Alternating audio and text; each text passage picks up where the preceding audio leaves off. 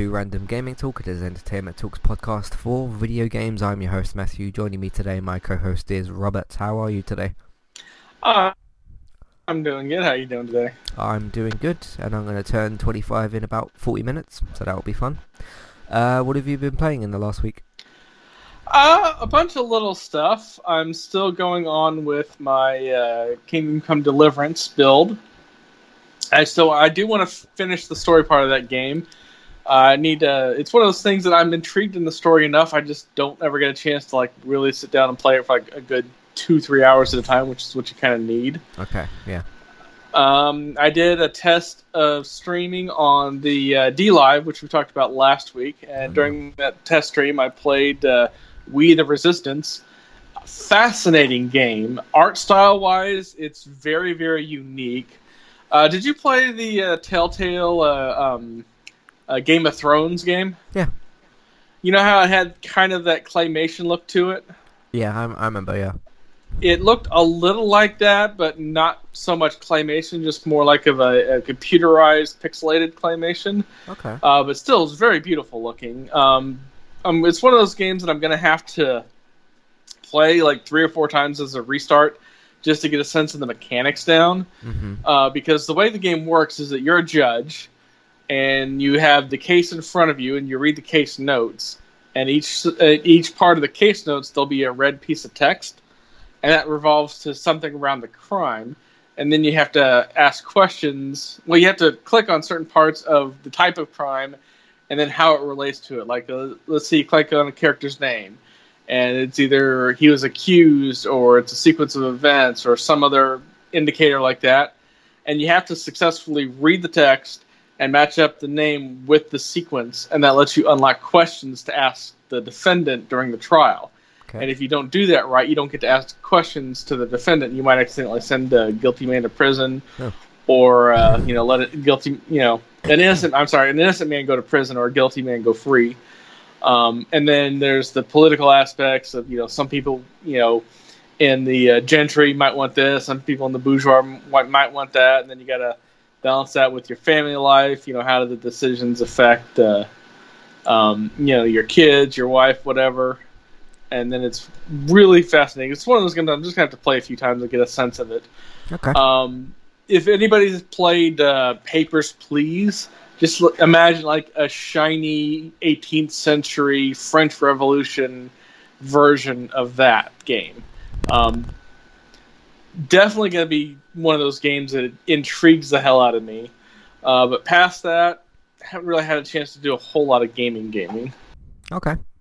Um, I jumped into what did I jump into? Of course, I jumped back to Crash Bandicoot because uh, one of the things that I didn't do, uh, which I was kind of intrigued to see how I would get on with it, which is to go back and do certain levels of three and two, uh, and try and get the platinum time relic, not the platinum trophy. I've platinum both of the games, and I've done that as uh, the road to platinum season uh, two, one and yeah, season one and two. No, season one.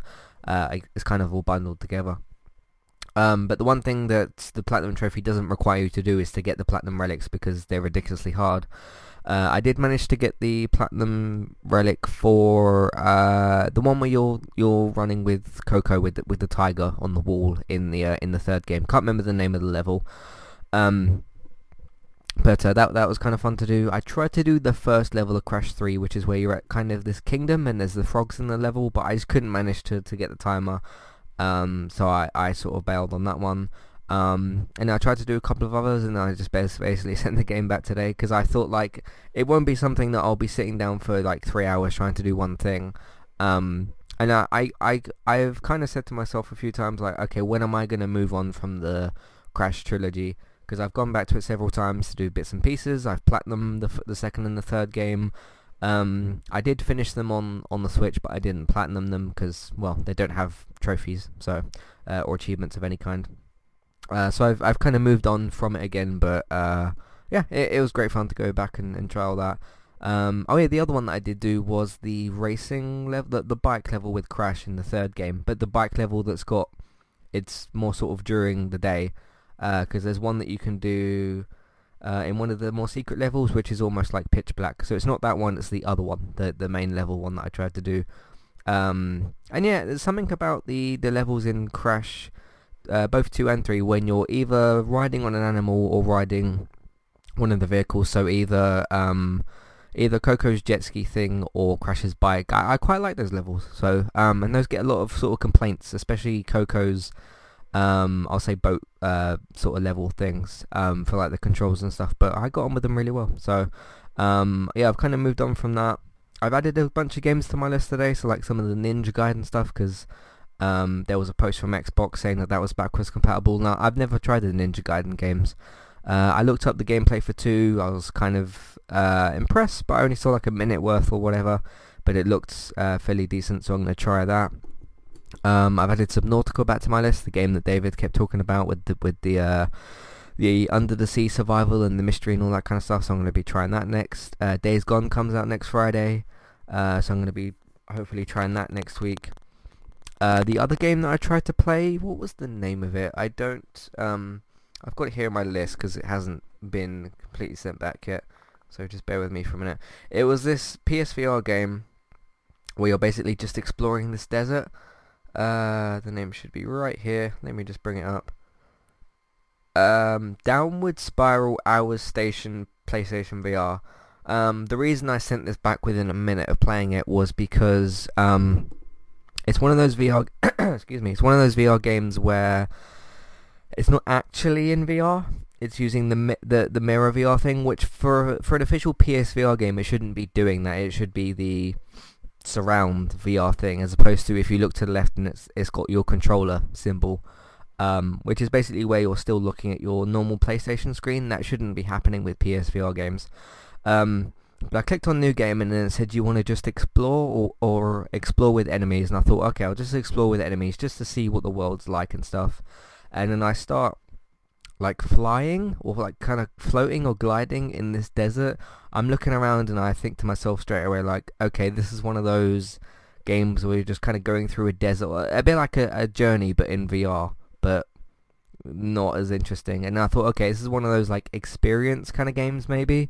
Uh, I didn't try it with the enemies because, like, first of all, it wasn't even in VR. It was the what's actually called mirror mode for VR, which is where you can play you can play any game and go into Netflix and all that kind of stuff in using the PSVR thing, but it won't be in VR. You'll see this the screen in front of you, but it will just be um, yeah, just the screen in front of you. And if you turn your head to the left or right, the screen mo- won't move with you. So it's that's what they call the mirror mode. I, I think that's what they called it.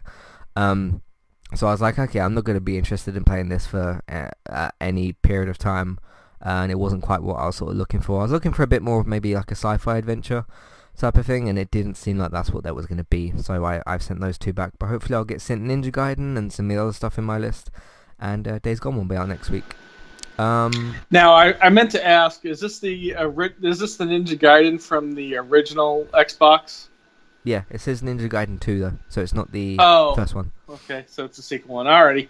Yeah. Yeah, because uh, Ninja Gaiden, the original one, is actually part of Xbox Live Game Pass. So you can always, if you do uh, Game Pass, you could try that game okay. and just download it. And cool. it is backwards compatible. And it is the benchmark for a hard ass Ninja Gaiden game. It is. I, it gets easier because you get better at the controls, and you do get a couple of moves that make the game a little bit easier. But man, getting through that first real level is a bear. Alright, cool. Um, yeah, I looked up Ninja Gaiden. There's all these different like. There's a version on the Wii U. There's a version on the Vita. There's like all these other different versions with that Ninja Gaiden Z something. So I just looked for two and uh, three. So I'm gonna be trying those out. Uh, and that's roughly what we've been kind of playing. Um, did I mention Metal Gear Solid last week? I think I did. Yeah, last week. I did finish it and it was uh, very, very good. But I'll be doing a review of that soon-ish. Uh, just look out for that in the future. Um, Alright, let's move into some housekeeping and let you know what else we've been up to.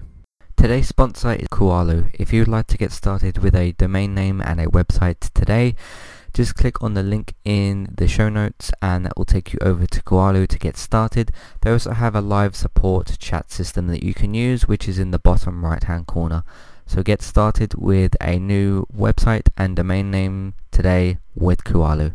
Hey everybody, if you would like to get the ad-free versions of all of our podcasts and support Entertainment Talk along the way, all you need to do is head over to patreon.com forward slash entertainment talk. Sign up either as a creator or as a Patreon. There's no difference there.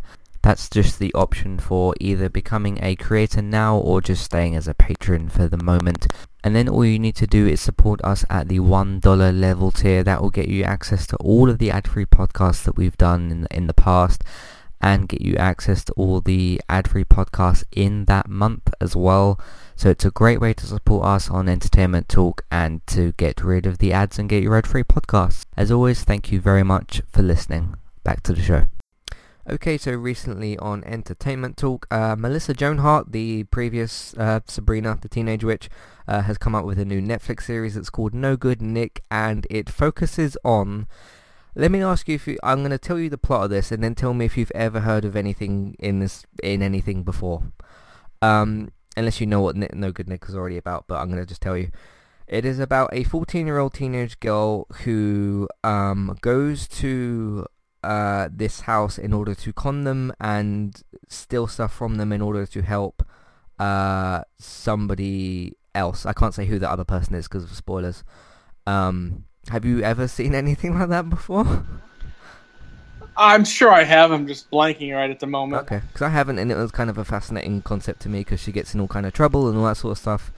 Anyway, uh, if you haven't started the series, I did the same thing which I did with Ricky Gervais's Afterlife, which is do a review for the a review slash impressions for the first two episodes. So that's its own podcast, spoiler free and spoilers. Uh, I finished the season today, and I released a season one review, which follows the same formula, uh, spoiler free and spoiler review. So if you haven't started the show yet, watch the first two episodes, listen to that podcast, and then finish the season if you still like the show. Uh, and then you can listen to the spoiler, uh, the spoiler and spoiler-free review for the first season. So that's Melissa Joan Hart. She's back on TV, so that's pretty cool as well. Uh, it's also got Sean Astin, the uh, guy from Stranger Things, and uh, did he play Sam in Lord of the Rings? Yeah, he played. Uh, yeah, that was that was one of his more recently iconic roles for somebody that's my age. his iconic role is on the movie Goonies. Have you seen that? Oh yeah, I remember seeing him in I was browsing through Netflix once and I've seen that on there. Yeah, that's that's a, a movie you should absolutely watch. Cause well, it's one of those movies that it's just you know a kid adventure movie. Basically, the plot of it is is they live in a, a coastal town, and the um, housing unit that all their parents live in because they're all friends, or all their parents are friends, and they all know each other, and they're all hanging out in the same neighborhood. Mm-hmm. That whole area is getting bought out by developers and so they go on a quest to find the treasure of the legendary pi- pirate One Eyed Willie in order to save their town, basically. Okay. And so it's all these kids knowing that they're probably never going to see each other again because all their parents are moving off to different places because they don't have homes anymore. But they're you know they're trying to save their home, but at the end of the day, they're trying to have one last good adventure together. And it's a you know it's an '80s movie, so there's a lot of '80s cliche in it, but it's a really good movie. Cool, nice. Uh, but yes, that uh, Goonies is also on Netflix in the UK. so sticking with Netflix has got that stuff. Uh, sticking also with Netflix, I finally watched uh, Russian Doll season one, which has got Natasha something from uh, Orange Is New Black, uh, and that was quite fun to uh, to to do a review for as well. Um, sticking with TV, uh, I did Actor and Actress episode 3. This one was focused on Ricky Gervais, uh, who recently did the Netflix series Afterlife, and just a whole bunch of other TV and stuff like that. Uh, so that's how they for you to listen to. Game of Thrones is back for its 8th and final, final season. Uh, we'll be doing our review for 801, Season 8, Episode 1, the premiere tomorrow, uh, but you can listen to our preview podcast as well. Uh, podcast drop-down menu, click on Game of Thrones, that's the category version. You can also click on the iTunes feed post, which will be in the same drop-down menu. Uh, reviewing Westeros on podcast services or Entertainment Talk on podcast services, and you should be able to find it. Uh, what else is there? DC shows, we got podcasts for Flash and Arrow, and we're going to be back for Legends of Tomorrow Season 4 episode 12. So do the first four episodes and then the second four episodes. So split it, split it for each side and then come back for the season finale. So that will be for that. Um, Black Lightning wrapped up weeks ago, so that's that. Um, what else is there that we did? Uh, what's the other thing that we did? I recorded some stuff that's coming out in the like next week and stuff, so that will be out there as well. Uh, gaming talk last week. We talked about Crash Team Racing PSN name changes and Fallout 76 and some other stuff, so that was there as well. And that's what we've been doing on entertainmenttalk.org or on the podcast platform of your choice. Let's move into some news.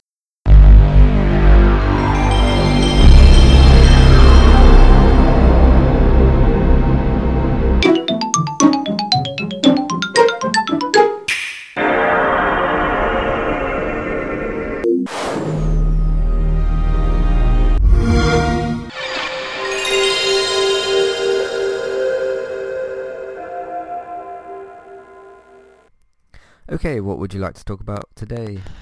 Uh, well, the first thing we got to talk about is what just finished up uh, about 15 minutes before we started recording was the uh, April 16th edition of Inside Xbox. Uh, a couple of big things were confirmed. They did confirm the all digital Xbox One S, so no no disk drive. Mm-hmm. it's they say it's going to be uh, have a standard price of 250 dollars of uh, fifty dollars less than the 1S as part of the savings for not having the digital drive. So a standard flat retail would be 250 versus the 300. Uh, and they also confirmed that when the S goes on sale, which it does constantly for 50 bucks off, that the digital is going to go off $50 as well. So you'll be able to get a digital for $200 US. And it also said that it's going to come with three games, uh, digital codes, obviously uh, Minecraft, Forza 3, and then Sea of Thieves. Uh, the other thing they confirmed was the Xbox Game Ultimate Pass, mm. which is going to be $14.99 a month US, which is going to give you gold and Game Pass. They had no notes on uh, whether or not you'd be able to buy yearly subscriptions, you know, because that's what I usually do. Right. It's usually either sometime in the summer or sometime around Christmas. A year of Xbox Live Gold will go on sale from the 60 that it normally is to the 40. And then I usually pick one of those up. Or sometimes, you know, they'll have a like a buy three month, get three month free sale at a local retail store, and I'll pick that up as well. And that's how I do my gold. Mm-hmm. And um, right now on sale is the Xbox Game Pass, where you can get three months of Game Pass for just one dollar. Wow! Which, if you've ever even remotely wanted to try that, you should absolutely do that now because that's. I mean, I think it's a good deal when it goes on sale for like two bucks or three bucks. And I'll usually like pick a game and play at and get my two three bucks worth. But getting three whole months for a dollar, you got no excuse. Yeah, you might as well at least in. try. Yeah. Yeah. Um, any thoughts on any of those two things? Uh, I mean, I, I have said before that the digital uh, or no disc um, Xbox One S isn't something I'm interested in. Um, but for those people that will be going digital and will buy, you know, three months of uh, Game Pass for um, one dollar, that will be for you and stuff. Um, I still think it's a tiny bit expensive. Like I'd expect this to maybe be like one one fifty or something. Mhm. Um, but uh, aside from that, this isn't something that uh, is speaking to me necessarily as a customer. So, but I mean, good good deals for Game Pass and stuff. And the the was it you said the Xbox game? Oh, what was it? What was the name of the the Ultimate Game Pass Ultimate is what I'm game calling Pass. it. Yeah. Um, it sounds like a, a fairly good deal. Um, I mean, if you kind of want it like bundled or whatever, then that will be helpful to you as well.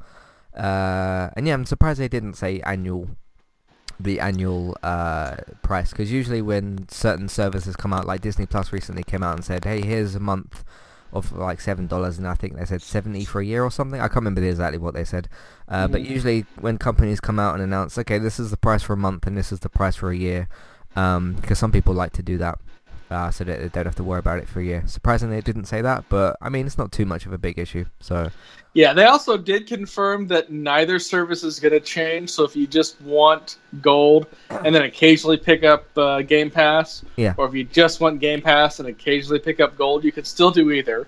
Uh, the Ultimate Game Pass isn't coming out immediately; it's going to come out later. So I'm assuming after sometime after E3.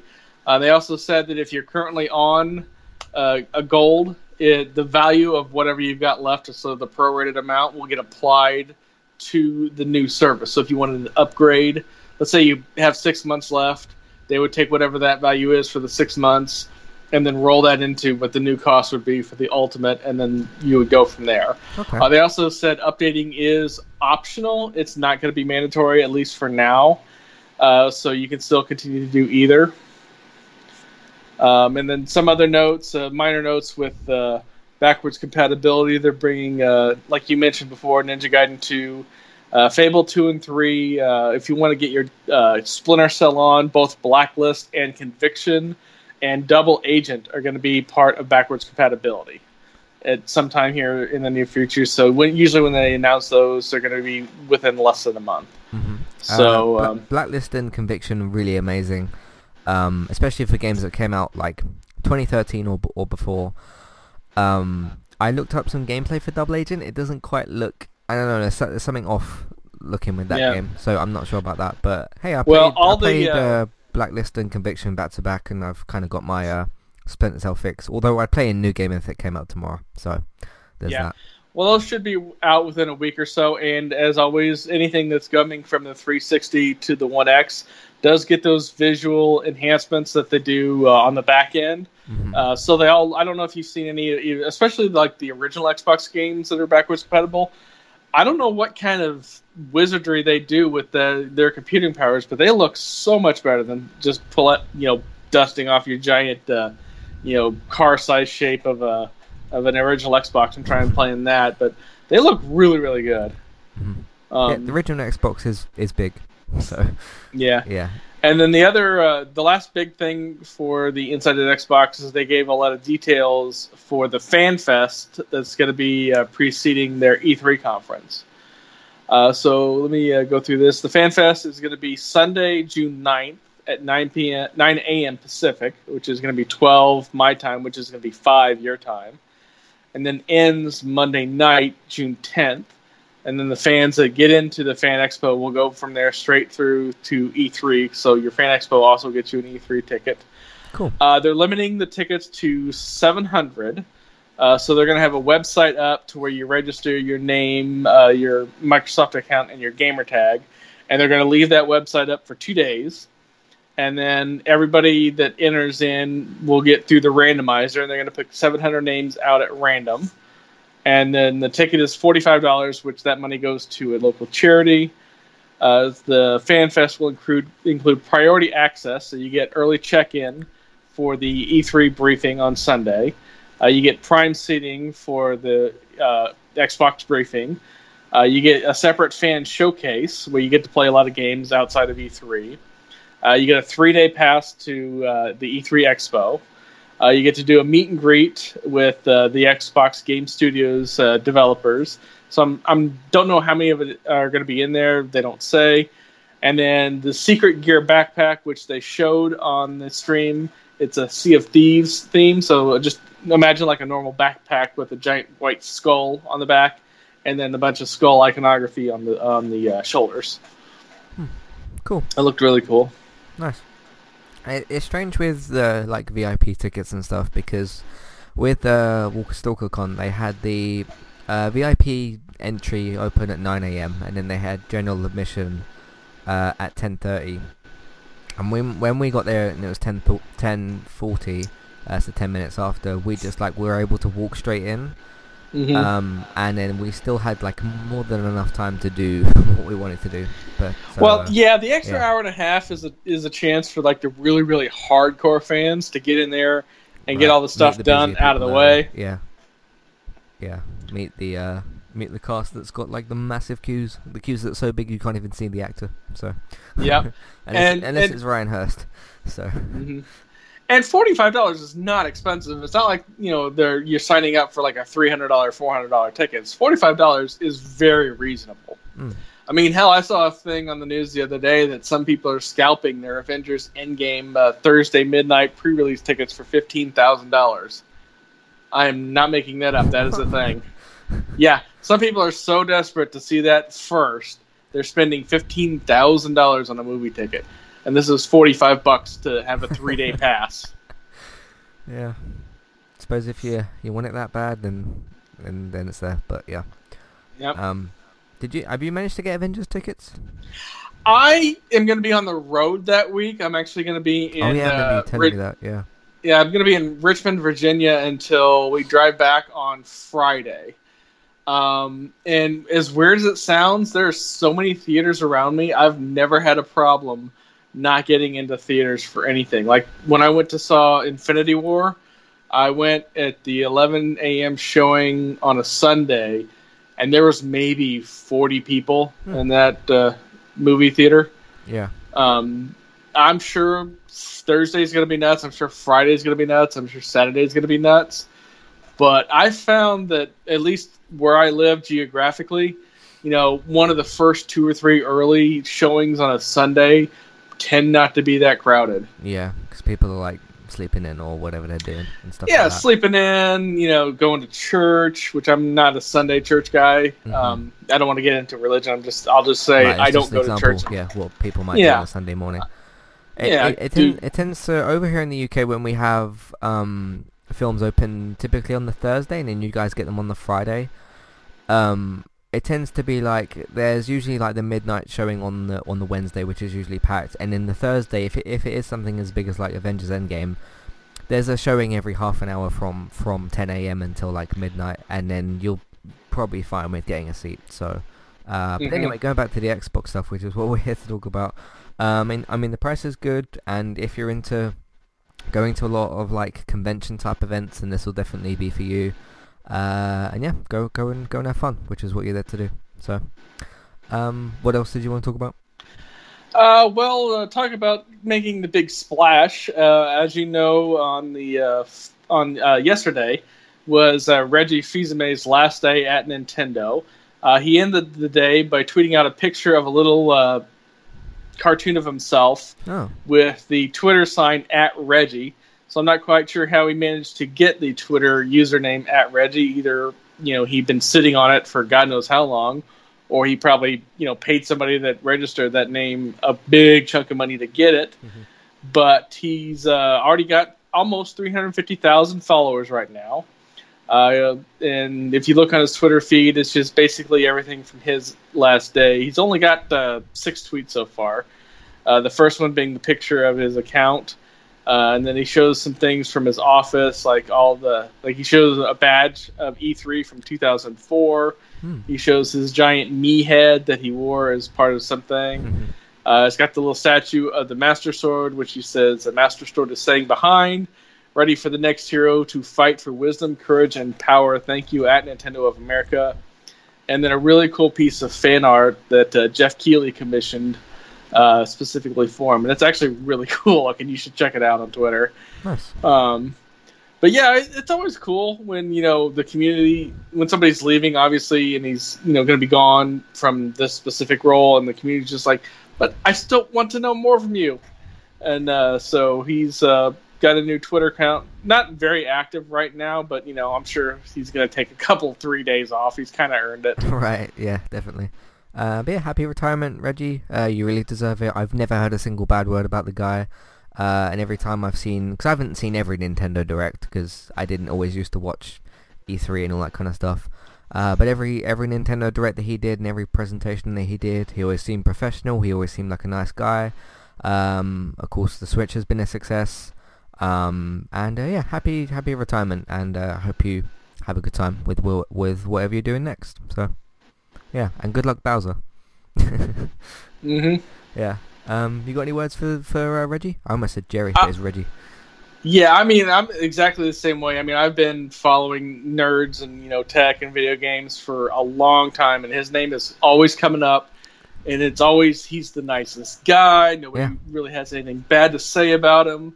Uh, you always get the sense that, like you, he's a fan of video games, and he just wants to be have video games be the best. Mm. Um, he's never I've never really heard of him like crapping on anything or talking down to anybody, and it's yeah, he just seems to be like a genuinely nice dude, and that's rare in this day and age. And it's always glad to see, especially you get to live the dream of being in charge of Nintendo. I mean, who wouldn't want to be in charge of Nintendo, despite all the pressure and stress that probably comes with? That's got to be Sure. a dream job for so many people in the video game industry. Yeah. There's something I, I kind of want to connect here with um with the actor and actor ep- actor and actress episode three. I spoke about like with Ricky Gervais being less of the less of the type of celebrity that like looks for fame and like tries to do whatever they can to, to get fame. Um, with, which is where Ricky sort of slots in. He doesn't try to do any of that kind of stuff. And sure, he's a bit more like out there and that sort of thing with, with some of his comedy. Uh, but he's he's always seemed to be at least like a nice person. Um, and has tried to always like do do a good job with his work. I would say Reggie definitely kind of fits in with that. I've never known him to sort of try to do crazy things to look for fame. He's always just kind of kind of try to you know put Nintendo first and and uh, or at least in his in the business sense. Uh, to put Nintendo first and do what's right. So yeah, it, it's always really nice to see that with um, different celebrities. Whether whether you're a president of something or or a director or an actor or whoever you are, uh, it's always nice to see those people just just trying to go out there and do some nice work and try and get the praise they deserve. So that's always nice. Um, all right, what else do you want to talk about today? Well, I found an interesting article um, from a few days ago. Actually, this is dated uh, on the fourth, and this is out of uh, the Eurogamer website. Xbox, PlayStation, and Nintendo online services being investigated by the UK government. Um, so I'll just read the, the base article, which is pretty short here, because uh, since a lot of it involves UK law, I'm not that familiar with it. Um, Sony, Microsoft, and Nintendo are all being investigated by the UK government's Com- Competition and Markets Authority watchdog to establish, among other things, whether the auto renewal terms of Xbox Live, PlayStation Plus, and Nintendo Switch uh, Online are, quote, unfair. Based on the CMA's initial announcement, which is a fairly broad investigation, and will seek to answer a number of questions. The watchdog says it's written to all three companies to help better understand their practices when it comes to their online gaming services. Specifically, the CMA says it's looking to ascertain whether the company's contracts are unfair. Quote, do the company's terms give them wide discretion to change the quality of a deal, for example, by reducing the number of games included or increasing the price? How easy is it to cancel or secure a refund? Are there any factors to make it difficult for people to cancel their contract or get their money back? And whether the auto renewal process is fair. Um, obviously, when it goes to the number of games reduced, that's talking about Sony no longer offering you know Vita and PS3 games as part of the uh, Okay. uh, PlayStation Plus. Past that, I mean, it doesn't go into specifics as to what is fair and what is unfair, and that's one of the things I've never really liked about you know legislators getting into things they don't know nothing about. I mean, how do you define fair? That's something that's literally going to be a different answer to almost every single person you ask, regardless of which platform they game on Yeah. or uh, you know which service they have, which games they play or don't play. I mean, when they when uh, PlayStation Plus no longer gave away free PS3 games or free Vita games, I was neutral on because I don't own a Vita, I don't own a PS3, so that literally didn't affect me. Right. But if you get to the hardcore pl- uh, PlayStation players, you know that have the PS3, that have the Vita, that have the PS4, that you know interconnect all those devices, that's probably more of a big deal of them. Mm-hmm. So for them, that was definitely unfair. Because now you're getting two games instead of six. So Exactly. yeah. It's a lot less value for something they've probably already prepaid for in terms of they probably bought a year service. I don't know too many people that do the month to month thing for their online service because they know they're going to be getting it anyway, and they know it's always cheaper to buy a year card than versus you know doing the auto renewal for a month. Plus, like I mentioned earlier, the year cards or the six months cards are always on sale somewhere if you know where to look. Mm-hmm. Yeah. I mean, so this is from the UK. So this is from a country that has spent. uh, When did they decide to start Brexit? 2016. I can't. I I live in. It was 2016. I can't It was before when, the yeah. U.S. election. Um, it was it was like two months before the U.S. Right, elections. and that still hasn't even been resolved. And uh, like um, within the last like couple of weeks, it was a bit active in, in news as to what they were doing, and it still wasn't. e- They still weren't even clear about what they were doing, even though there was news about what they were doing. So try and make sense of that, uh, because nobody can make sense of it, even the people in the Houses of Parliament. So again, try and make try Yeah, and make sense. and isn't there an MP election coming up kind I, of soon? I, I don't know. I haven't. Yeah. Uh, within the last like week or so, news has gone pretty dead on it, uh, and they've kept pushing the date further and further and further back. Um, they said it was like at the end of March, then the end of May. Now they said the start of June or something. So, um, if you can ask me about Brexit news and stuff, I'm not the person to ask, but uh, I'm just giving that as an example of um, this is the country Yeah. that has come up with this argument and they can't decide how to fix their own problems Yep. uh, or the problems that they started which they didn't even need to start to begin with Anyway, You want to you want to hear a really bad, really nerdy uh, British pun? what, what's that? How much data is going to be saved if the UK leaves uh, the EU? I, I don't know. One GB. I know that's a terrible pun. I'm I'm addicted to terrible puns. Yeah, it's funny. So, um, but yeah, going to the whole subscription side of things, because I just wanted to give an example of what the country is like and making their own decisions at some points. But moving towards this thing, um, I mean, as a as a customer and a consumer, you have to make the decision of like, okay, I'm signing up for the subscription, whether it's whether it's Netflix or Disney Plus or um, or uh, Game Pass or Gold or Switch Online you as a customer have the um, you know responsibility of okay can I afford this? Can I afford it if it auto renews? Do I know how to turn off the auto renewal? Which the thing usually tells you how to do. Go to settings and account or some something along those lines. Um, uh, am I getting like the value here? So the, the amount of games what games am I getting? And the thing with Switch Online uh, Gold and PS Plus is you know how many games you're going to be getting uh, even though if companies do change the amount of games, you don't know which genre or which type of game you're going to get. Because if you if you don't care about Call of Duty, Call of Duty, um, and they did the month with The Witness and and Call of Duty remastered, you're not going to care about one of those games, so it lessens the value for you. But again, it's up to you whether you want to kind of take this, I guess, the small gamble with it, because you will be getting games, you just don't know what they're going to be. Um, in terms of like the Sony side of things, if you if you as a I guess it I guess it depends because you made a good point of like what consoles you own and stuff. Because if you don't own a Vita, but you do own a PS3 or you own some combination of those three consoles, the Vita, the PS3, and the PS4, you have to make you have to make the, the decision as as the consumer of um I guess things outside of the games as well, which is like the online play and stuff. So if you play Anthem and Destiny and Call of Duty or whatever online games you play, um, and like PS Plus discounts, you have to ask yourself like, okay, is it still worth it for that? And then, am I okay with the two PS4 games? And if you're not, you switch off the auto renewal and you, you, you move on to something else. So that's my take on things. How about you? Yeah, I mean, I do understand that we do need some level of consumer protection. I'm not against that. Yeah. My only issue is is that on some level, the consumer does have to make a certain amount of effort to educate themselves on this thing. And I ran into this a lot. Uh, the four years that I did uh, tech support, I worked for a company that had a contract that did iOS support. Um, Apple, a lot of the big cellular companies, Apple, you know, Samsung, whatever, they'll uh, subcontract that work out to temp agencies, and I did a lot of that work.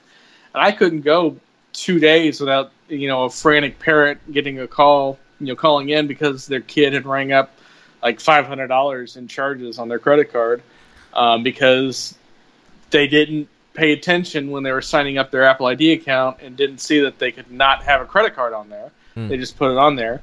And you know, you got your kid talking, yeah, I'm bored, I'm bored, I'm bored, I'm bored, I'm bored. So they just download some random, you know, quote unquote free game. And you know, five year old doesn't have a concept of money or you know, Skinner boxes or anything like that, and they're just playing the game and they can't play any game anymore.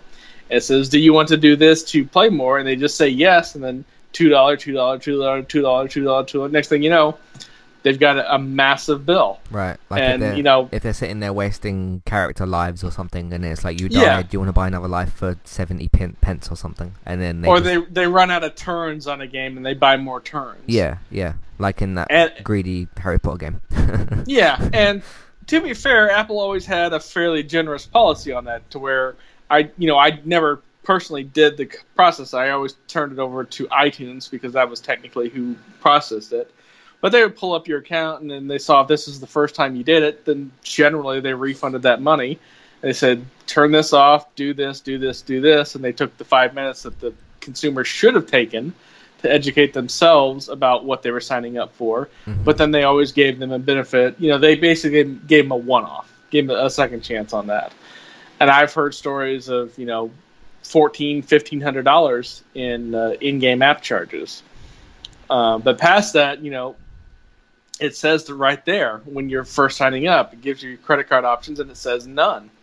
But they don't think about not putting none on there, which I outside of like one service that I do, I don't have my credit card on anything. I always do gift cards because I got burned by that hard back in 2008, Hmm. which I've told that story before. Um, Okay. but yeah, it's just one of those things that you know take five minutes, educate yourselves, and if you really think this is bad or too confusing, then go to somewhere else, and then go to maybe the help desk of whichever service you're trying to go on to. You know, you know, running to the government saying, "Please, I don't want to deal with this," should be the absolute last option. Yeah. Um. Yeah. To to kind of summarize and put my final point on it. Point on it. Uh, the UK needs to sort out their own problems before they moan about other problems, and I'm talking about Yep. the country that I currently live in. So, uh, and in four minutes I turn 25. So, what would you like to talk about next?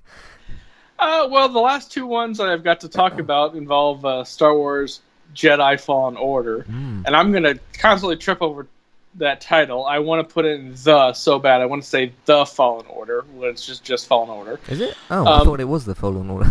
Nope, it just it's Star Wars Jedi Fallen Order, and everybody that I've listened to a podcast to that's talked about that has thrown in the word the constantly. Uh, but anyway, sense, Star Wars so- uh, Celebration was in Chicago over the weekend, and we got a Mm. ton of announcements on that. Uh, we got an official launch date of November 15th, so it's going to be out this year. Uh, we got our first trailer and the name of our first protagonist, which is Cal Kestis. And if his face looks familiar, then the actor is somebody that's been in one of two popular shows that you've probably seen. Uh, the guy's name is Cameron Monaghan. Uh, he played Ian Gallagher in the series Shameless. Uh, more recently, he played twins. He played Jerome and Jeremiah Valeska in the Batman prequel series Gotham. Mm.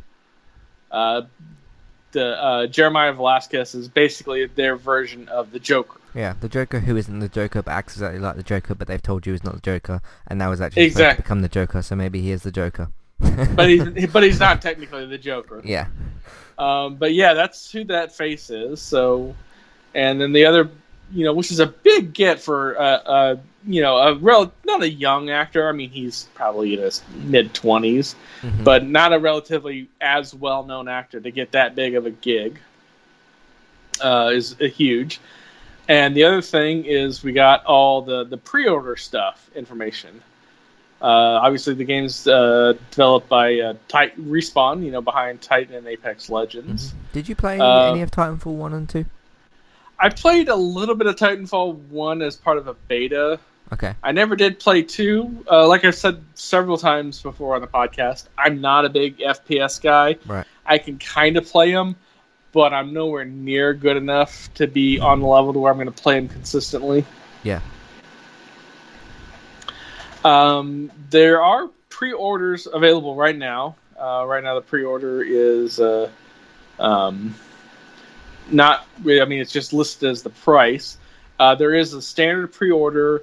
There's a deluxe edition, which is ten dollars more, and then there is the uh, Black Series figure bundle, which gives you, I'm guessing, a six-inch Star Wars action figure based off of one character. It doesn't specifically say. It just says GameStop is offering a bundle that includes the game for the PS4, Xbox One, an exclusive six-inch Star Wars Black Series action figure. No details given, but that is selling for eighty-three dollars. That's a store exclusive. Okay. So I'm guessing the deluxe order is like skin. Since they said there's no, you know, no microtransactions, no loot boxes. I'm guessing the deluxe order is just like skins that you can unlock, maybe get them early or something like that. They don't get into the specifics of it. Yeah. Um. So, what did you think of the trailer? I thought the trailer was good. Um, it definitely fits into that timeline of, you know, between episodes three and four. So you might have a little interaction tangentially with some of the main characters, but probably not, given the fact, given the story that they've announced so far, that you're just trying to run and hide and not be noticed. Mm-hmm. So I'm guessing at least you know the the first good third part of the game is you just you know you know running away, being anonymous, and I'm sure they'll have like some big build up, lead up towards the end, which you know is not uncommon for games like that, regardless of the setting. Mhm. Um, but it's just one of those things that well, first off, I I quit pre-ordering games anymore anyway. Uh, and second, there's just nothing out about it outside of the title and the trailer, and the, the first actor that's been announced for it. Yeah. So it's cool. I, I love the fact that they said, you know, no microtransactions, no loot boxes. They definitely keyed into the, the nerd rage that Mhm. those both of those things have been for the last year or so. Did- uh, Did you see uh, that- Jim Sterling's video? o- I did it? not. It, it's it's Jim Sterling funny. So uh, yeah, it's pretty cool. Yeah, but uh, outside of that, I just don't know no- enough about it. I mean, Yeah, none of us do. So Yeah, I mean, I'm I'm super super hyped for you know Cyberpunk 2077, but we got an hour long, not a demo demo of it, and that was awesome. right. And everything that's come out since then has been awesome. And I, even though I don't think it will, I still hope that it comes out this year because I want to play it like right the hell now. Cool. But you know, this we know next to nothing, and I'm okay with know, knowing next to nothing. But Mhm. you know, I'm not going to get hyped up for something that I know next to nothing about. I've been burned on that too many times before as well.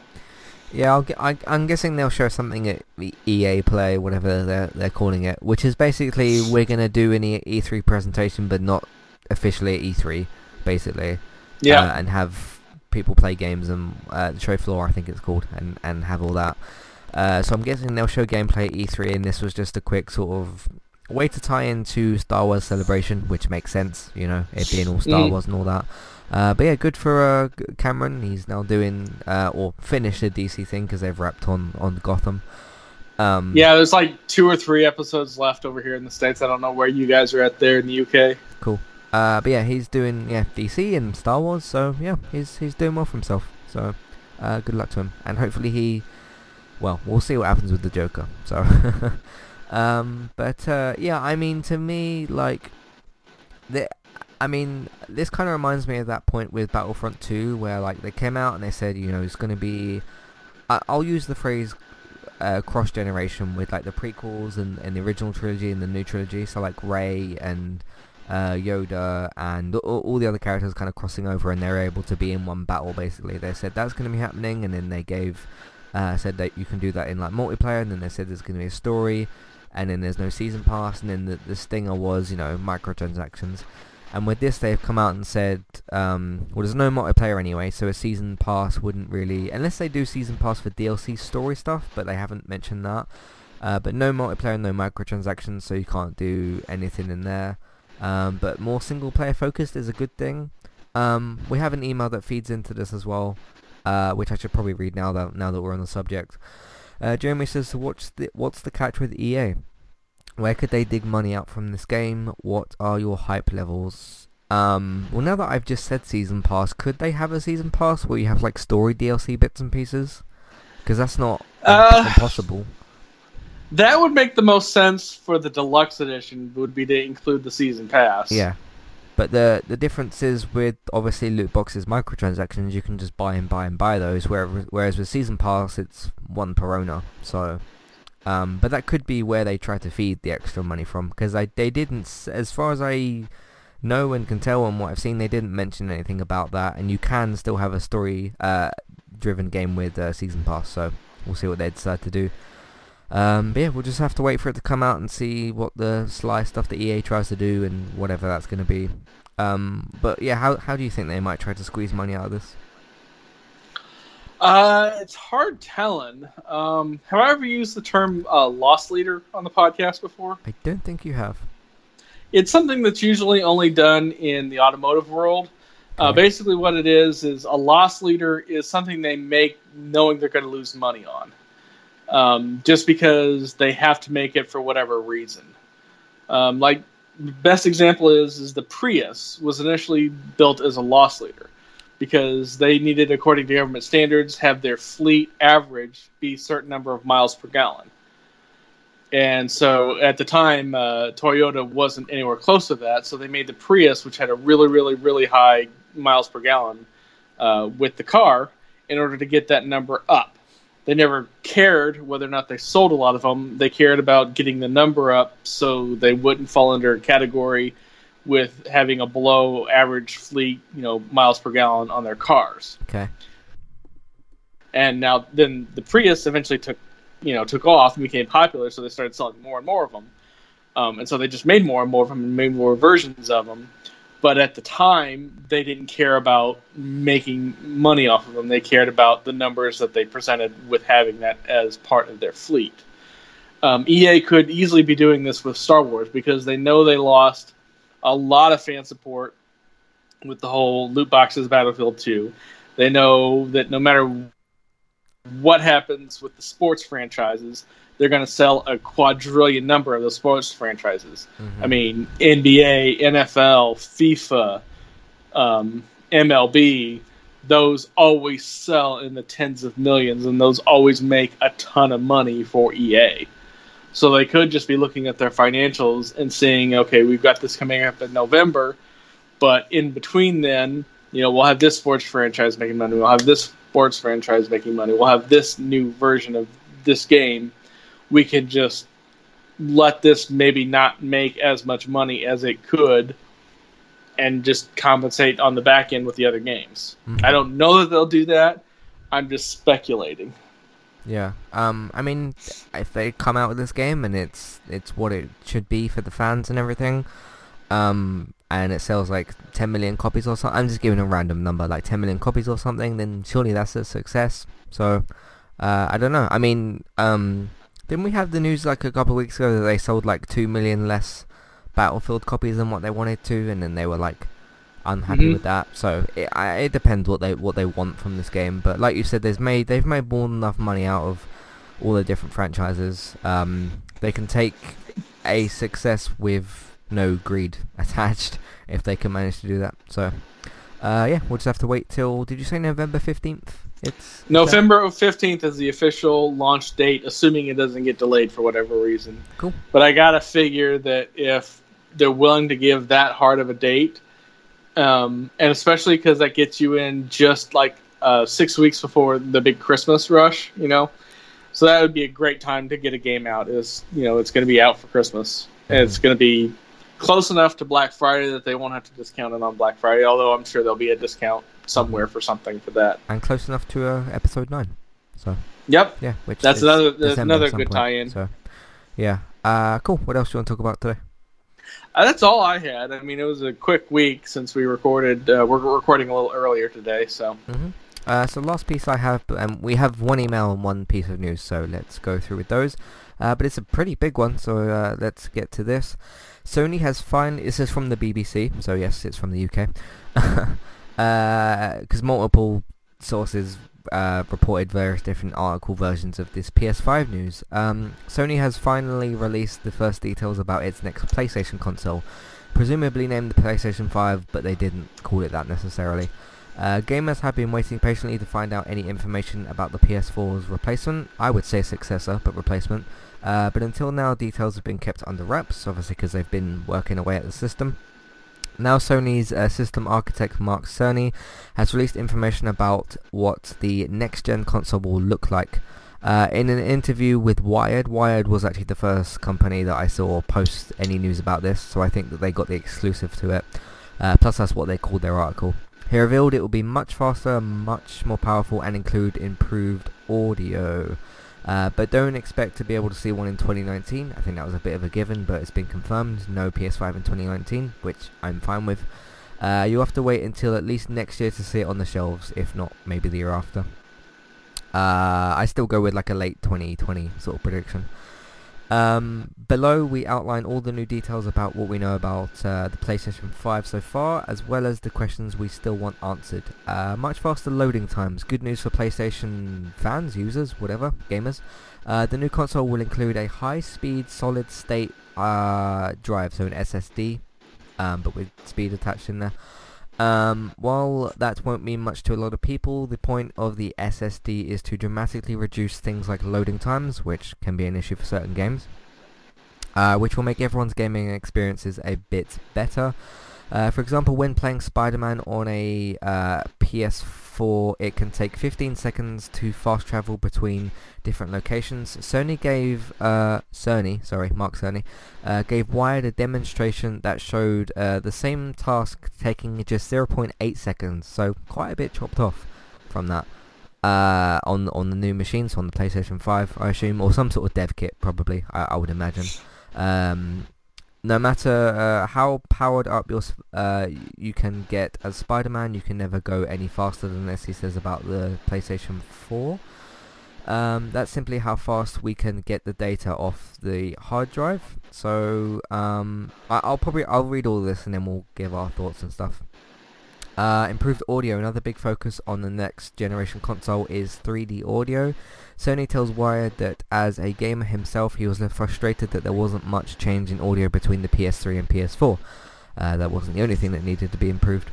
Um, when the next console, uh, with the next console, sorry, the dream is to show how dramatically different audio experiences can be, or experience can be, uh, how different the audio experience can be, he says. PS5, which isn't the official name of the new console, but everyone probably assumes that's what it's going to be called, uh, we'll see gamers being immersed in audio from above, behind, and from the side, according to Mark Cerny himself. Uh, and will be experienced best through headphones. How often do you game with your headphones, or earphones, or anything?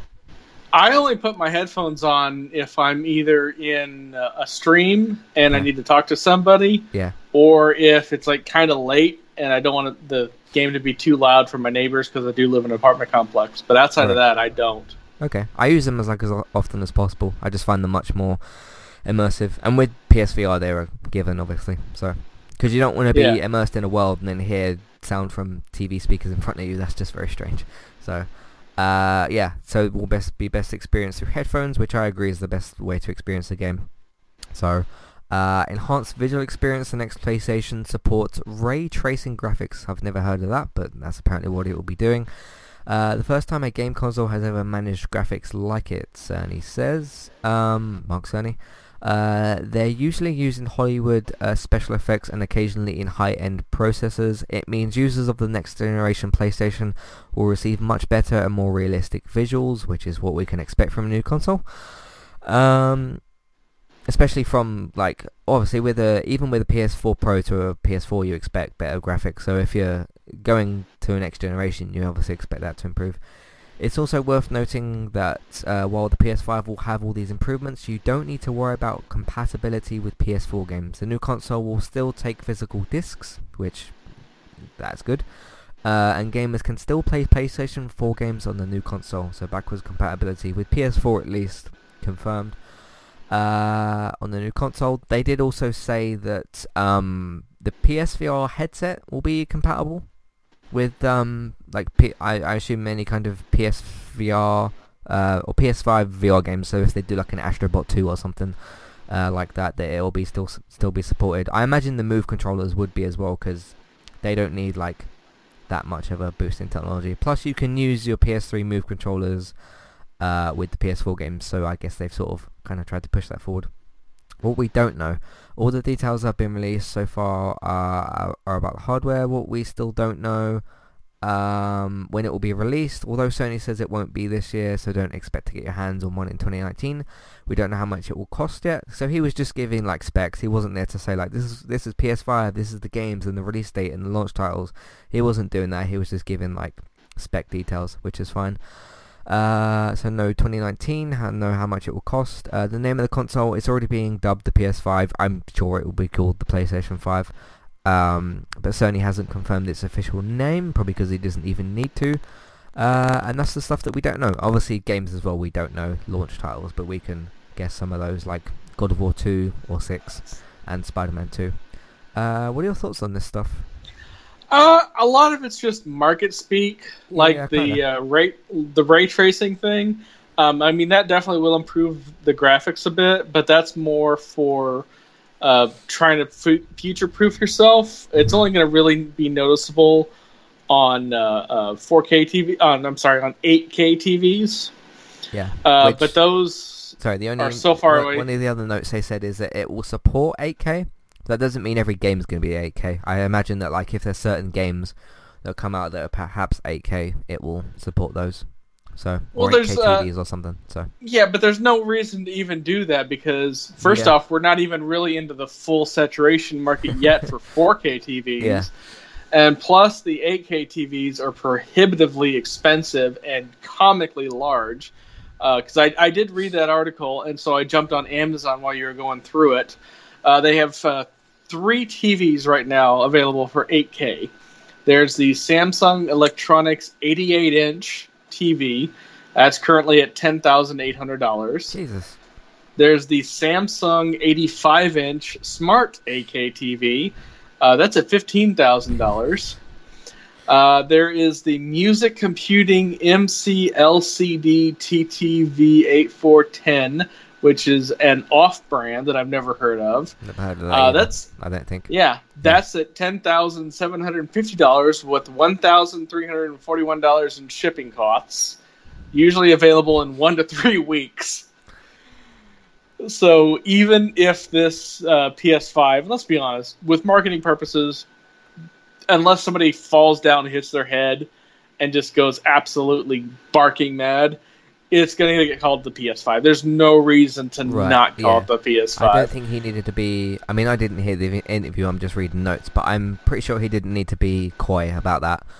yeah. Uh, so yeah. But back to my point, you know, you can say 8K this, 8K that, but we're at least four years away from 8K even being a thing. So even if it comes out next year, which it probably won't, I'm guessing more 2021, okay. because they're still selling so many PS4s anyway.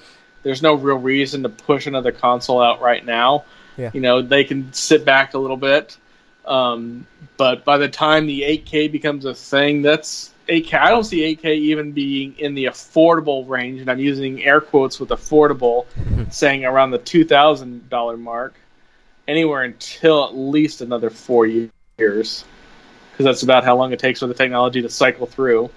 And even then, you know, I did see a big difference between you know the 1080 and the uh, the 4K. I just don't know how much better it's going to get. I mean, 4K is beautiful. I can't imagine what it would look like in 8K.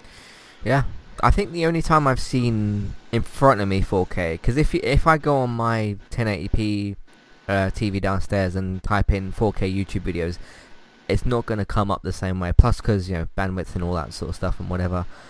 The only time I remember seeing any 4K stuff is when I was going through uh, PC World for whatever reason, and I caught a glimpse of what I think was a 4K TV, and it had an image of like a flower on it or something, just for like display purposes. Uh, but outside of that, I've never really seen like a true 4K video because I've seen 4K stuff, let's say, but on a uh, you know on a TV that wasn't 4K, which means it won't truly be shown in 4K because that's how that works. So Yeah, um, and like you know, if you try to stream something from YouTube, it's definitely not going to be in that. So unless it's like you got really good bandwidth and the video is 4K and all that kind of stuff. So yeah, or you're willing to wait a couple three minutes for it to buffer. right, yeah. Uh, I mean, even now we still wait for stuff to buffer. So um, I mean, that's kind of the feeding this into the whole you know Google Stadia streaming stuff and 4K and all that. I I still know a lot of people that struggle to like run like let, let's say your internet's having like a slightly worse day or something. Sometimes I struggle to upload short podcasts and sometimes I struggle to like load some 720p videos and stuff or you'll get that thing where it like compresses or whatever and you get a worse image. So uh, yeah, this whole like 4K Google Stadia streaming stuff, I yeah, it, that puts even more of a kind of dampener on that. But anyway, um, I'm still excited about PS5. I'm glad that they did say about um, PS4 games because basically what what one of the other questions I read was uh, how how will it support um, PSVR like the current PSVR, and he said it will work with PS4 PSVR games. So I don't see any reason why it wouldn't support God of War or something on on PS5 because if you can support let's say Astrobot PSVR, then why couldn't you play um, God of War. So, but he's, I think he, cut, yeah, basically said in here that it, it will play backwards compatible PS4 games, which I think is a is a kind of a minimum at this point, given all the work that Microsoft's done, which is the you know direct competitor. Uh, I think that's like a, a must-have. Um, of course, the question is still, what will it do with PS1, 2, and 3? But we'll just have to wait and see. So, uh, but yeah, uh, other than specs and stuff, we really don't know much else. But it's cool to see them starting to talk about stuff. That's uh, kind of cool. Uh, anything else you want to say on this, or should we move on to the email? Uh, we can move on to the email. Cool. So last piece for the podcast. Uh, if you have any emails, feedback, questions, comments, anything like that, Matthew at entertainmenttalk.org, Tw- Twitter, eTalkUK, uh, there's the contact page which you can simply click on and the information should be available in your show notes. Bethany, if you had to guess right now who wins next gen, Microsoft, Nintendo, or Sony, and she says Microsoft with all the new studios because they're going to be making games at the moment and whatnot. So like Obsidian, it's uh, Obsidian inXile, all those kinds of uh, companies. So uh, who do you think might be the uh, the winner of uh, the next gen?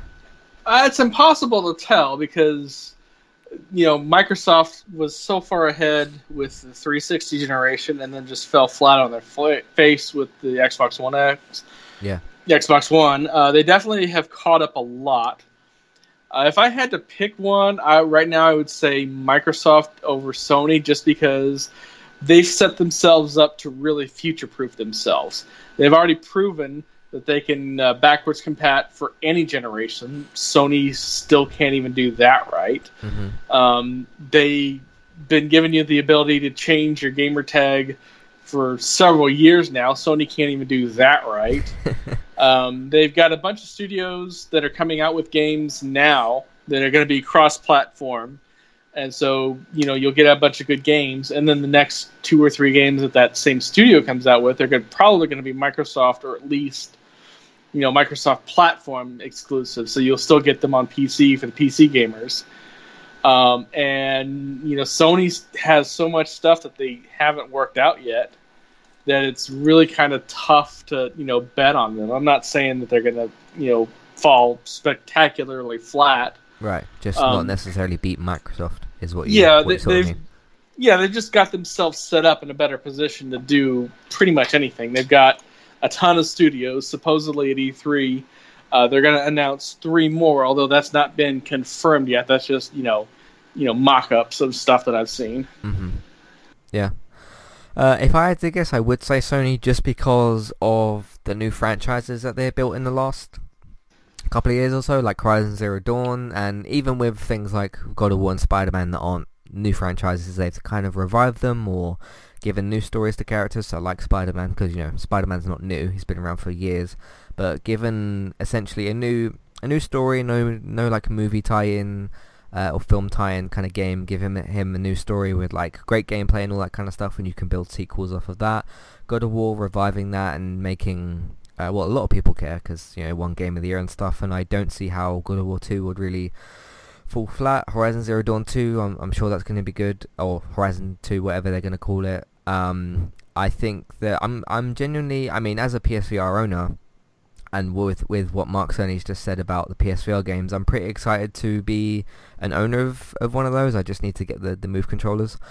Um, and like those games going forward because they seem to be really kind of uh, ded- dedicating support for that in the way that they didn't with the Vita. So I almost hope that uh, Sony can learn from the Vita's failure with the PSVRs to say like, yeah, we might not have you know a 90 million uh, user base with this, but we did sell like 4 million units or whatever, and there is people that care, and there is like attach rate and stuff. Um, so to keep just giving those gamers what they want, and you don't have to go like crazy with PSVR games. Just give like really good games here and there, and just keep those fans kind of pleased or those gamers kind of pleased. Um, I mean, even with like other franchises and stuff, like I've heard that they opened a, uh, I think like a new studio or something for um, Uncharted to be developed going forward. Um, we've still got like a bunch of new IP that hasn't even come out yet. So like Death Stranding, Ghost of Tsushima. We got a sequel to one of the best games of all time, or at least in my opinion, with Last of Us 2. I know that's a bit of a biased opinion because I love the first one. We still got that to come out. MediEvil remaster, uh, Concrete Genie. Uh, what's what's the what's the other one? Uh, the other one, uh, Dreams. We've still got that to come out, and that can have a bunch of creation. So. I, I, I kind of think it will continue in almost the same way where Microsoft will continue to do interesting things with like services and make like really good consoles and stuff but I still think that I think one of the big question marks is like over everything at the moment for me is um, like outside of the PlayStation 5 questions is okay if Microsoft comes into new generation and obviously they still keep Game Pass they still keep games with gold and all that sort of stuff and, and uh, Xbox Live Gold and everything even though they've got all these new studios and everything, like what what are those games going to be? Are they going to be good? Like I'm not assuming they're going to be good or bad because we don't know wh- what they're going to be or what they're working on. Um, but if those games are really good, obviously that will spur on like exclusive competition in terms of the games and everything. But if they're like average or bad, then Sony will just keep continuing to win on on that front. And it also depends on like how often both of them will release games. Like if you get three exclusives a year from each uh, each or both of them from Xbox and PlayStation, then that will be kind of like good competition. So we'll just have to wait and see what kind of happens. But my guess would still be with Sony just because of um, especially with like the assets and stuff because they've made like the the world for Horizon, the world for God of War, and for Spider Man, and presumably they're doing the same thing with like Death Stranding and Ghost of Tsushima. Uh, and you had a world built with like Last of Us and stuff, so it will hopefully be quicker to make like sequels to those games as well. So I just think with them setting up a bunch of new IP as well, um, that will that will help them really going forward. But yeah, they do still have the problems of like name changes, backwards compatibility, and some of those other things. So we'll just uh, we'll just have to wait and see. But that's what we got for you on uh, this episode of Random Gaming Talk. Uh, unless you had anything you wanted to, to say to that. No, that's it's perfectly valid uh, reason for that. I I don't disagree with anything you said. Cool, but I'm excited on both sides of things. I'm excited to see what these new games that Microsoft comes out with because it's it's kind of a cool little mystery thing that we got going on, which is where they've got you know Ninja Theory in and Ex- Exile and Obsidian and everything. We we don't know what they're going to come out with, but uh, it's exciting to see what they're going to do. So, um, mm-hmm. and on the Sony side, like, because uh, we know about what Sony's got coming up, but it's more exciting to see, okay, when are these games coming out, uh, and uh, how cool they'll kind of be. So, um, yeah, I'm excited for all three fronts, and I think Nintendo will. I think they'll actually continue to like do stuff with Microsoft, and obviously because we got Cuphead uh, going over to Switch and the rumor of the Game Pass and stuff, I'd be really excited for all that if that kind of comes together. Um, but so, Nintendo's going to kind of continue to do their own thing, and as a Switch owner, I'm excited for that as well. So uh, good stuff all around. But I, but if I had to answer the question, it would be Sony. So. Uh, yeah, that's it for Random Gaming Talk this week. EntertainmentTalk.org is where you can find all the content. Uh, one thing I should mention as well, uh, congratulations to David this week. He's reached episode 200 for Geektown. Uh, if this is your first podcast or whatever, um, David is my other co-host for other podcasts as well, so like for The Walking Dead, for Game of Thrones and some other stuff. Um, he runs geektown.co.uk, which is for TV and film news, so we do the reviews and stuff, and he does more of the news side of stuff over there. Uh, so yeah, congratulations to David. And me and Bex were his co-hosts for this week, and we had quite a fun episode. It was fun to record, so that was good as well. Um, yes, and uh, Sorry, Congratulations to you. Happy birthday. Thank you. Thank you. Um, 28 minutes gone. Yeah. Uh, and I'm now 25. So great. I'm getting older. But apparently. Yes, you're, you're an old, old, decrepit man. cool. Uh, and yeah, it should be fun tomorrow. So that's, uh, that's that as well. Um, when's your birthday? Uh, my birthday is actually May 6th. So uh, about five weeks. Nice. Nope. That's near where my dad's birthday is as well. So uh, I'll be 45. Cool. He will be older than that. So, yeah. Um, but yes, entertainmenttalk.org and geektown.co.uk. If you want the podcast version, Geektown Radio on podcast services services as well. If you want to support the podcast, support Entertainment Talk, patreon.com forward slash entertainment talk. That's where you can go and redeem rewards for reviews of your choice. Amazon affiliate link, that's where you can shop on Amazon. We'll get a small cut, but it won't cost you anything extra iTunes feeds, please rate, review, subscribe to those at the moment. If you and if you want to rate a specific one, please do Game of Thrones at the moment because obviously it's going to be very bit uh, uh, very big for us, so that will help us out as well. But if you don't want to mess around with any of that sort of stuff, word of mouth, just tell your friends, family, people that you know, uh, and people that are talking about the uh, TV shows and games and films that we're covering. And um, not if you see people talking about Game of Thrones, when you see people talking about Game of Thrones, because it's already started. Uh, be sure to tell them about the uh, Reviewing Westeros podcast. That will help us out as well. Social media, please share the post on Facebook, retweet them on Twitter. Put them in different groups if you're allowed to. Just ask the admins. Don't go getting yourself banned or anything silly like that. But uh, yeah, you can share them on Facebook, retweet them on Twitter. Video games, if you want to watch me and Robert or David play different video games, me and David have got Twitch streaming channels, Robert's got one on Mixer, and when I find my next PSVR game, I might stream that because it won't be that desert game that I have already sent back. So, yeah. I've heard uh, Falcon Age is really good. Really, really short, but really good. What's what's that about? That's the one where you have a pet falcon, and hmm. um, it was part of the state of play that uh, Sony did. Remember, I talked about it because you had a pet falcon and you fist bumped, and uh, um, it's they talked about it on the uh, What's Good Game podcast. So if you haven't listened to the latest episode, uh, They talk about that. Apparently, it's a really short game. It's like four to five hours in terms of gameplay. But you got a cute little falcon, and you fly it off to do things, and then you got to take care of it. And they do a lot of uh, silly things that are VR specific, but still kind of cute. Like if you put the controllers together and make a heart with your hand, the bird will fly in and then fly through your heart hand and you know look at you and wink and all that other cute stuff. Cool. Nice. There's some stuff like that in Astrobot. Like if you look at Astrobot himself, he'll like wave at you or something. So that's kind of cool. But uh, yeah, you can watch us play video games on Twitch and on Mixer. Um, and that's it. Thank you all very much for listening, and we will see you next week. Goodbye. Goodbye.